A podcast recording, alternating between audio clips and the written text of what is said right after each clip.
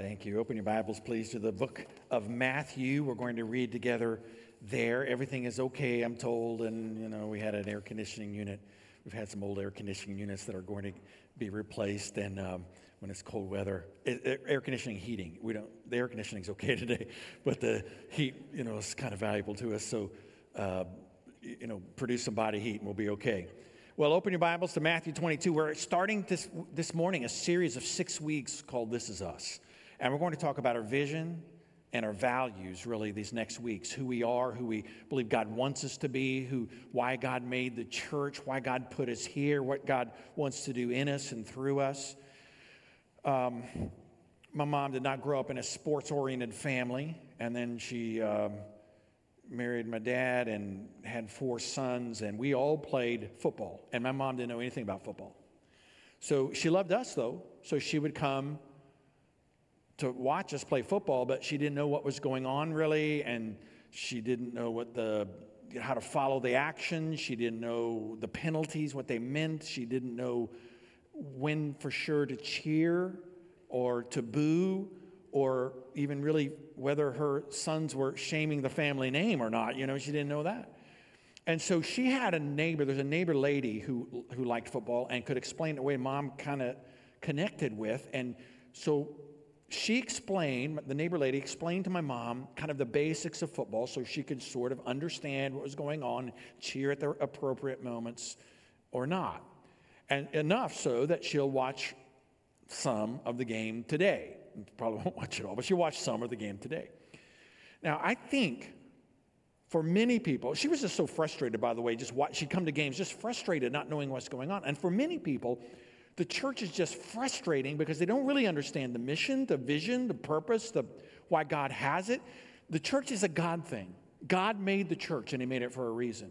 The church was created by God for a purpose. We need it. God made it for a reason. But many people are frustrated because they think it's uh, about for them or for their what they like or want or what their tradition may be or their preferences or really revolving around them. And I want you to see a little of why God put us here, the vision, the mission, the purpose of the church, and the values of the church as we talk these next weeks. And I want to start this morning by talking about, by just mentioning what we call our vision statement, really the mission of our church. Here it is. If you're taking notes, I'd like to encourage you to write this down. Whether you're watching online, you can write there in your home or, or here in person, write this down. Would you write? We want to glorify God and do His will. We call that the vision statement. We want to glorify God and do his will. Just write that in your notes if you would. And I want you to note that it doesn't say, we want to glorify self and do my will. That's not what it says. We're not saying church is about me or my preferences or my traditions or my likes or my wishes or my wants or my entertainment, but that we who name the name of Christ want to glorify God and do his will.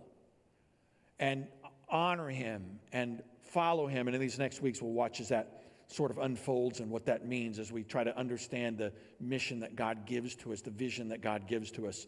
And so I want us to look this morning at two of the most important passages. I want every person who's a part of our church to know these two uh, sections of Scripture. And the first is what we call the Great Commandment, the Great Commandment. And so I'm going to read in just a moment that passage from the Bible that we call the Great Commandment that really helps us to understand more of what God tells us this is what we're to do.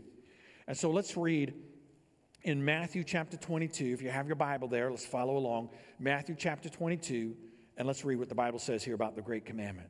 The Bible says, When the Pharisees heard that Jesus had silenced the Sadducees, they came together. And one of them, an expert in the law, asked the question to test him Teacher, which command in the law is the greatest?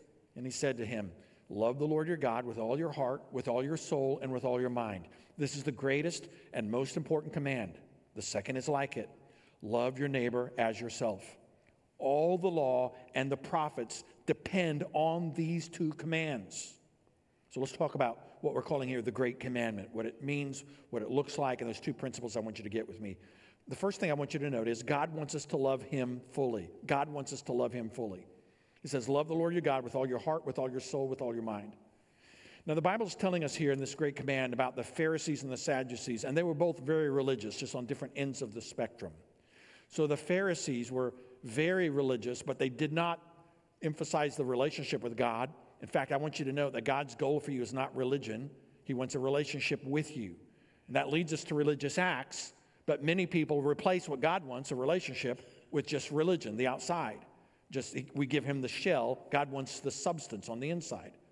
The Pharisees were all about rules. They understood the rules. They wanted to keep the rules, but they didn't know God. They didn't have a relationship with God. The Sadducees were sort of on the opposite end. They didn't believe that, you know, all of the commands were necessarily something you really had to follow. They thought perhaps the secular world was really the most important thing, and they wanted, you know, power for their nation and such, but you didn't have to follow all that, you know, God says here. That, that's not necessarily something you have to do and they denied the power of God. And so the Bible says they came together. They came together because they both, while very religious on different ends of the spectrum, did not still, they did not know God.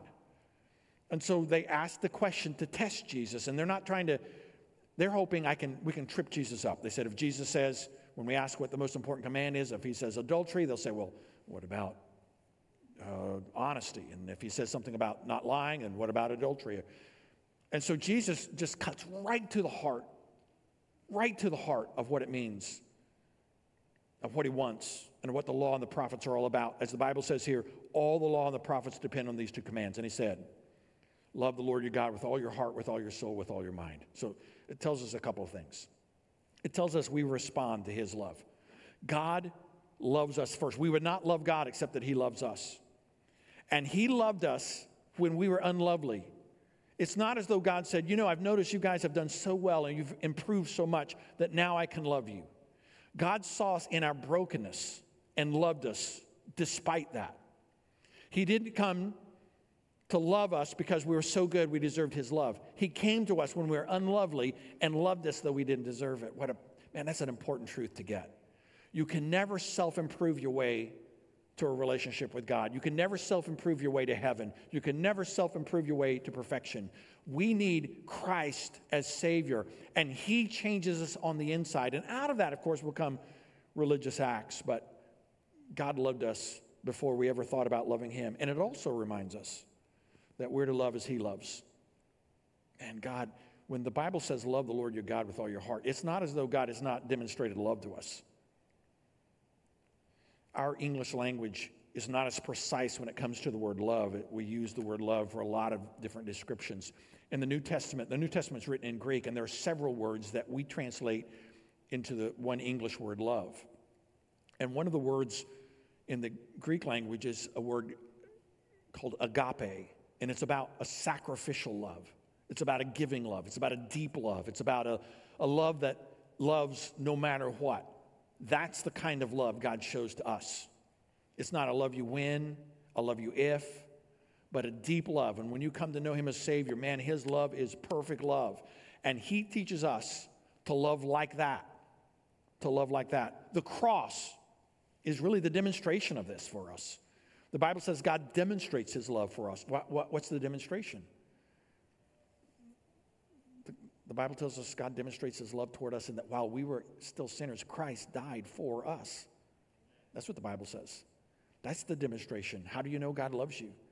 To send his son Jesus, who lived the perfect life that you couldn't live and who died the death that you deserve and who rose from the grave to give you the miracle that you need. And Christ loved you so much that he died for you.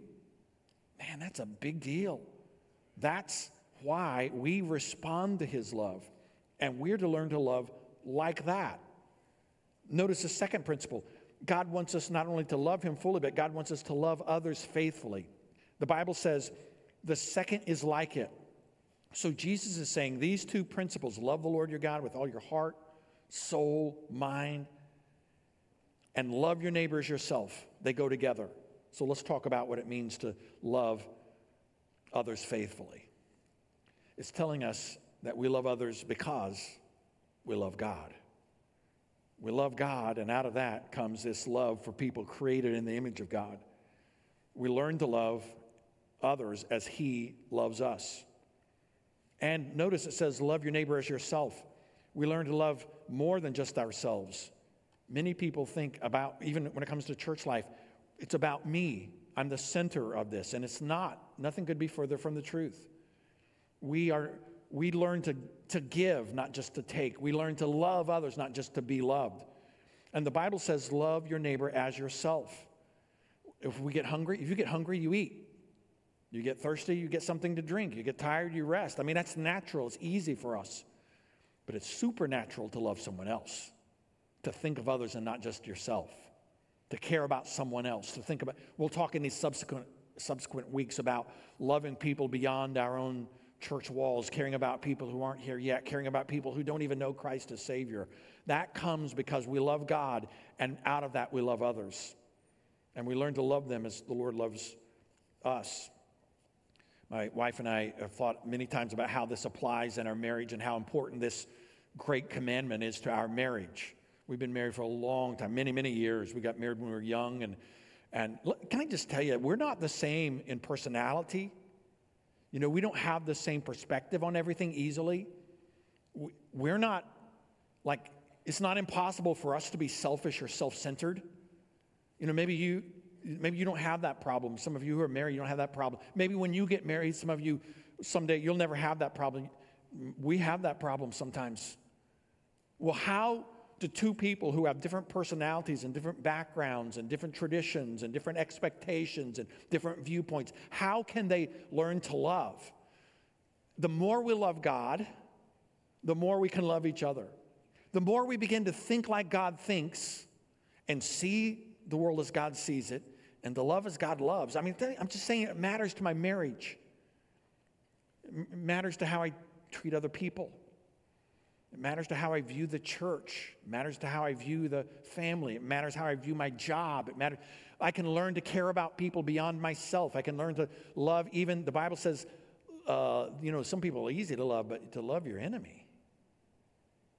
To love people who don't love you back to care about others and like you care about yourself. That's a big thing. So I want you to know the great commandment because this is a part of who we are. We're going to glorify God and do His will. And when the question was asked of Jesus, What's the greatest commandment? He was clear. All the law and prophets depend on these commands. And if you miss this, you will be frustrated with your Christian life, frustrated with your church life, because you'll begin to think it's about me, about what I want, what I like. But when it becomes about God and glorifying Him and doing His will, it changes everything. It changes everything. So I want you to know that great commandment, but there's a second verse I want you to note, and we call this the Great Commission. The Great Commission. And I want you to look with me, please, at Matthew chapter 28 and verses 18 through 20. So, the Great Commandment in Matthew 22 tells us to love God fully, to love others faithfully, but now let's look at this Great Commission. These two passages are such, such a part of the mission of the church, of how we are to live and think and act. So let's read together Matthew chapter 28, beginning with verse 18. The Bible says, Jesus came near and said to them, All authority has been given to me in heaven and on earth. Go therefore and make disciples of all nations, baptizing them in the name of the Father and of the Son and of the Holy Spirit, teaching them to observe everything I have commanded you. And remember, I'm with you always to the end of the age. Let's note three things about this Great Commission, this passage I, I want you to know the Great Commission. It teaches us, first of all, that Jesus is our authority. I love how verse 18 says it. And in fact, can I just pause one moment at the very beginning of verse 18? Jesus came near and said to them. It doesn't just say Jesus said to them, but I love that it says Jesus came near and said to them. Jesus is not just distant. You know, God's not just far removed, but he is he cares. Jesus leans into us. He came near and spoke to them. And he cares about you as a person. He cares about you individually. And, he's, and the Bible says he said to them, this is, this is, by the way, just before Jesus is going to ascend back to the Father. So Jesus has already been born in Bethlehem. He's already lived the perfect life we couldn't live. He already died the death on Calvary that we deserved. He already rose from the grave and conquered sin, death, and hell. He's already appeared to all the disciples. And now, as he's about to return to the Father, where he will make intercession for us before he returns one day to claim his own. He says these words to his disciples. This is, a, this is a big moment. He says, All authority has been given to me in heaven and on earth. All authority, not some. All authority has been given to me in heaven and on earth. Here's what he's saying Jesus is Lord. Jesus is Lord. There's no more basic understanding that we have of the nature of Jesus than understanding this important principle Jesus is Lord. I'm not Lord, and you're not Lord. He is Lord. So when we come to the vision statement, to our mission, we want to glorify God and do His will. We're recognizing He's Lord and He has all authority in heaven and on earth. I'm not the Lord, you're not the Lord, He is the Lord. Parents are wise to kind of understand this that they have authority in a child's life, and especially that young child. And it's, um, it's sort of common now for a two year old to kind of run the kind of run the family. And that's a, if you didn't know this, a terrible idea. It's a terrible idea. Because the two year old, while they want to run the family sometimes, if you have a strong willed child, you know that. The strong willed child wants to run the family. The strong willed two year old believes they are capable of running the family. They believe they will do a better job than you will do. They will tell you what you ought to do and how you ought to live, and they will want to run your family because they believe they are the one in charge. But you know better, parent, I hope. you know that that two year old is not equipped to run the family, that they don't know what they don't know, that there are many things about life they don't yet understand that they think they're ready, but they're not. They think they know, but they don't. And I want to remind you that Jesus is Lord. You're not the Lord. You may think you're the authority, that you know better than Jesus knows how to run your life, that you ought to be in charge, that you ought to do your will and not his will. But Jesus is Lord, and he knows what you don't know, and he understands the future in a way you don't understand it. And he understands the present in a way you don't understand it. And may I say, he understands the past in a way we don't understand it. And he is Lord.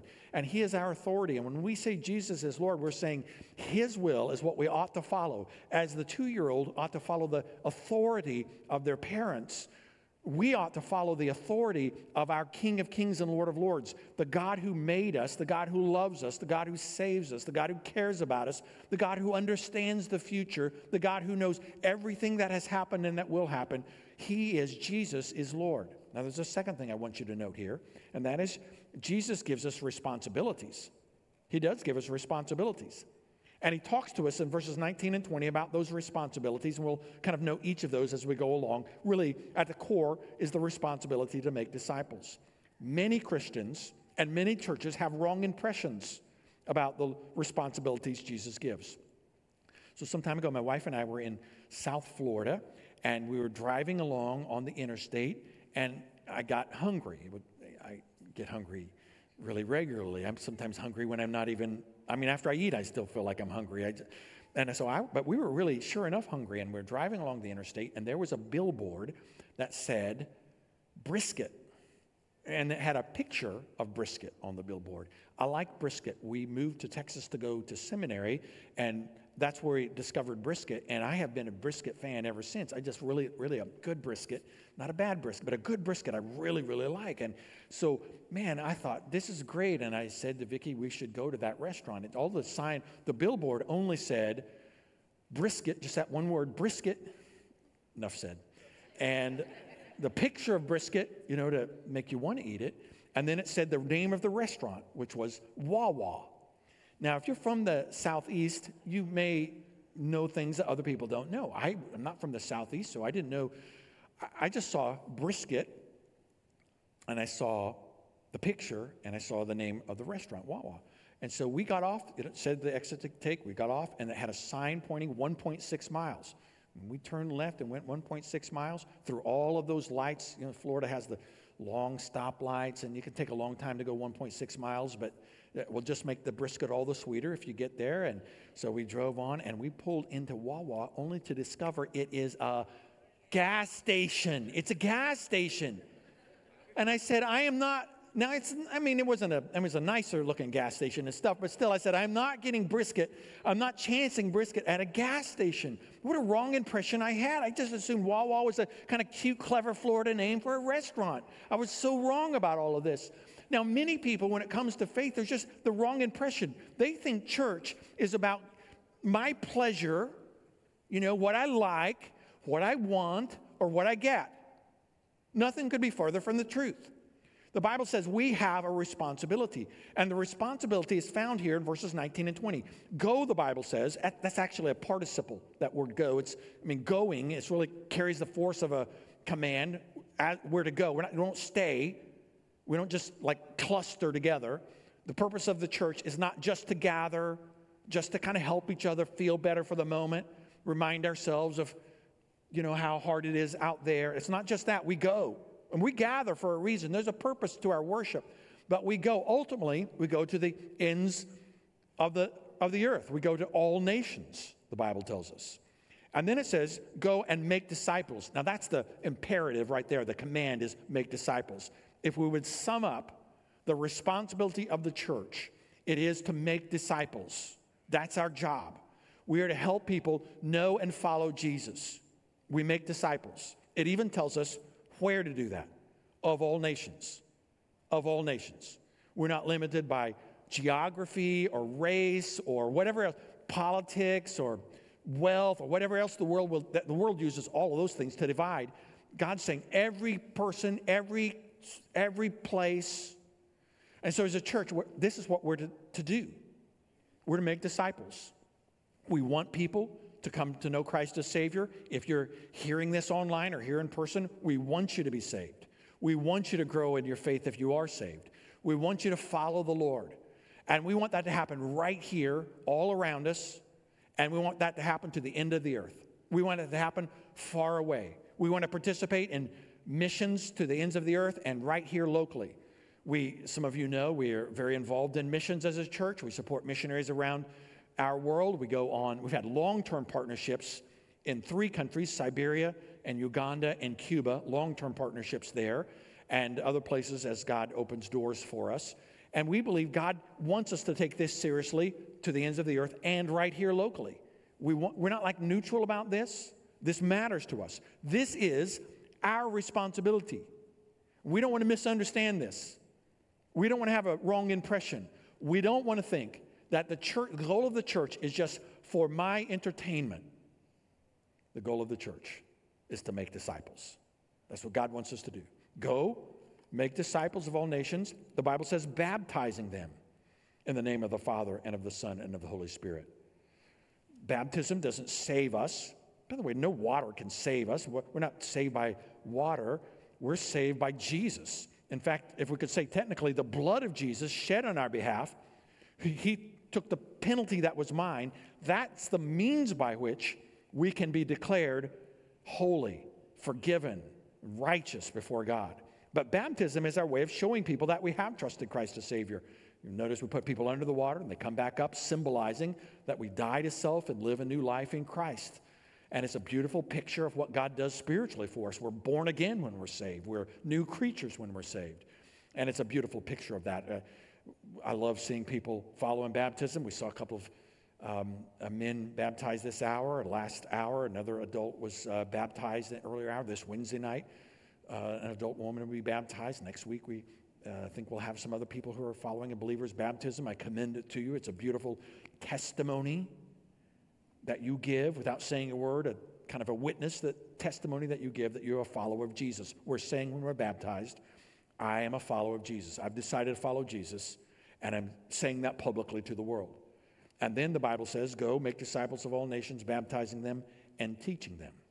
And teaching them. Notice what the Bible says here in verse 20 teaching them to observe everything I have commanded you. So we don't just teach them to know, just so they have knowledge. We teach them to observe. We want them to do something. We'll talk next week about being God centered and then as we continue through this series, we'll talk about what God wants us to do. We don't just know, we, we're all for teaching here, man. We teach in our life groups, we want to teach God's word in our worship services, we teach through singing. We, we want to teach, but we're teaching them to observe. We want people to put into practice. We're not just hearers of the word, we're to be doers of the word. And so we want to observe. Notice it says, teaching them to observe everything I have commanded you. Not just the things that come easily, even the things that may be more difficult for us, more challenging. And so God gives us, this is the responsibility that God gives to us. These are the responsibilities for our church and for us individually, those of us who name the name of Christ. God wants to use people like us to help other people follow him as disciples. Now, there's a third thing I want you to know Jesus is our authority, Jesus gives us responsibilities. Number three, Jesus goes with us. And I love the last sentence of verse 20. The, the Bible says here, the end of the book of Matthew ends with these words Jesus said, And remember, I am with you always. He said, Don't, don't forget this. But though I'm leaving you physically, I'm not leaving you. I'm with you always to the end of the age, till time itself ends. Jesus is saying, I'm ascending to the Father, but man, my spirit is with you. In fact, the Bible says the Holy Spirit lives in the life of a believer so that you are not alone. You know that this is, must have sounded odd to the disciples. It's just like a, these guys are like a small group, fishermen, tax collector. Um, these are not the kind of guys you say, I mean, they're going to change the world. They're not powerful. Uh, none of them are, you know, political kingmakers. None of them have great wealth or education. But they are, God is going to use this group to change the world. And can I tell you how? It's God in them. It's God through them. God uses people like us. God uses people like you. And He wants to make a difference in this world through you. And He doesn't just say, hey, listen, you with your talents and abilities, you go out and have at it.